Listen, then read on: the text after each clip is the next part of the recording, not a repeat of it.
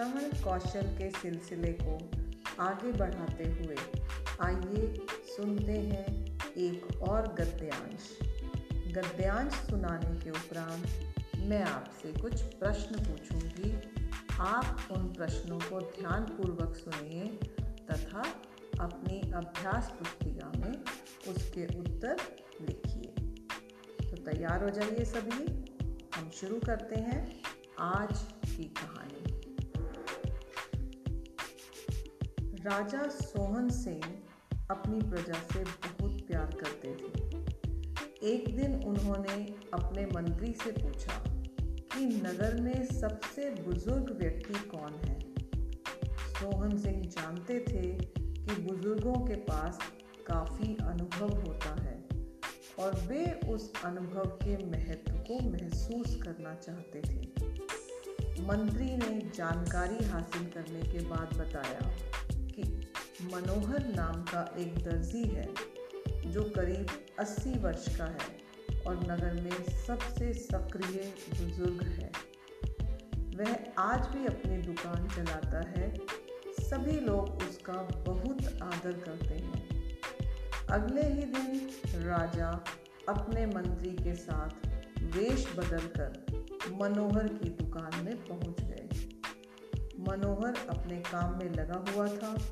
उसने राजा को ग्राहक समझकर अभिवादन किया। राजा ने कहा कि वह कुछ देर उसकी दुकान में विश्राम करना चाहता है। मनोहर ने उन्हें इसकी अनुमति दे दी और कपड़े सिलने का अपना काम शुरू कर दिया। राजा और उसका मंत्री लगातार मोहन के काम पर नज़र रखे हुए थे। उन्होंने देखा कि मनोहर कपड़ा काटने के लिए कैंची को उठाता, कपड़ा काटता और फिर उसे ज़मीन पर रख देता। इसके बाद वह टोपी में से सुई निकालता और कपड़ा सिलने लगता। इसके बाद वह फिर से अपनी सुई को टोपी में लगा लेता। यह क्रम लंबे समय तक जारी रहा। जिज्ञासावश राजा ने मनोहर से पूछा आप कैंची को ज़मीन पर रख रहे हैं और सुई को टोपी में लगा रहे हैं। ऐसा क्यों? मनोहर ने राजा की ओर देखते हुए कहा, यह एक ऐसा सबक है जो मुझे ज़िंदगी ने सिखाया है। कैंची काट कर बांटने का काम करती है। इसलिए उसकी जगह पैरों में ही होनी चाहिए। ध्यान से सुनिएगा, कैंची काट कर बांटने का काम करती है, इसलिए उसकी जगह उसका स्थान पैरों में ही होना चाहिए। वहीं सुई दो कपड़ों को सिलने का काम करती है, इसलिए उसकी जगह सिर पर होनी चाहिए। मैं ज़िंदगी में लोगों को इसी तरह रखता हूँ। यह सुनकर राजा ने मनोहर को अपनी पहचान बताई और प्रणाम किया। इसके बाद उन्होंने मनोहर को इनाम देकर अपना खास सलाहकार बना लिया। तो अभी आप सुन रहे थे कहानी। अब इस कहानी पर आधारित कुछ प्रश्न मैं आपसे पूछूँगी। इनके उत्तर आप अपनी अभ्यास पुस्तिका में लिखिए। पहला प्रश्न, राजा बुज़ुर्ग से क्या प्राप्त करना चाहता था? मैं फिर से दोहराऊँगी पहला प्रश्न। राजा बुज़ुर्ग से क्या प्राप्त करना चाहता था? प्रश्न दो। मंत्री ने राज्य में सबसे बुज़ुर्ग व्यक्ति का क्या नाम बताया एवं उनका क्या व्यवसाय था? मंत्री ने राज्य में सबसे बुज़ुर्ग व्यक्ति का क्या नाम बताया एवं उनका क्या व्यवसाय था? तीसरा प्रश्न, राजा एवं मंत्री ने क्या कहकर बुज़ुर्ग की दुकान में प्रवेश किया?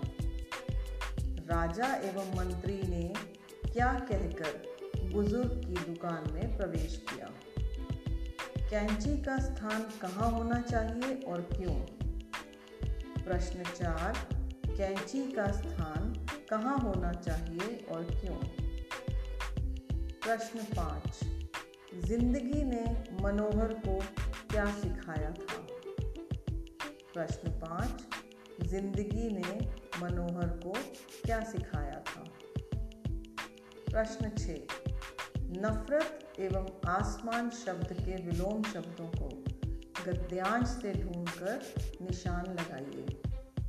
नफरत एवं आसमान शब्द के विलोम शब्दों को गद्यांश में से ढूंढकर निशान लगाइए प्रश्न सात, मनोहर के उत्तर से संतुष्ट होकर राजा ने उसके साथ कैसा बर्ताव किया? मनोहर के उत्तर से संतुष्ट होकर राजा ने उसके साथ कैसा बर्ताव किया? प्रश्न आठ, उसने सुई और कैंची का स्थान कहाँ रखा था? प्रश्न नौ। एक दिन उन्होंने अपने मंत्री से पूछा कि नगर में सबसे बुज़ुर्ग व्यक्ति कौन है? किसने किससे कहा? आखिरी प्रश्न, दसवां प्रश्न। यह एक ऐसा सबक है जो मुझे ज़िंदगी ने सिखाया है। किसने किससे कहा? यह एक ऐसा सबक है जो मुझे ज़िंदगी ने सिखाया किसने किससे कहा? धन्यवाद।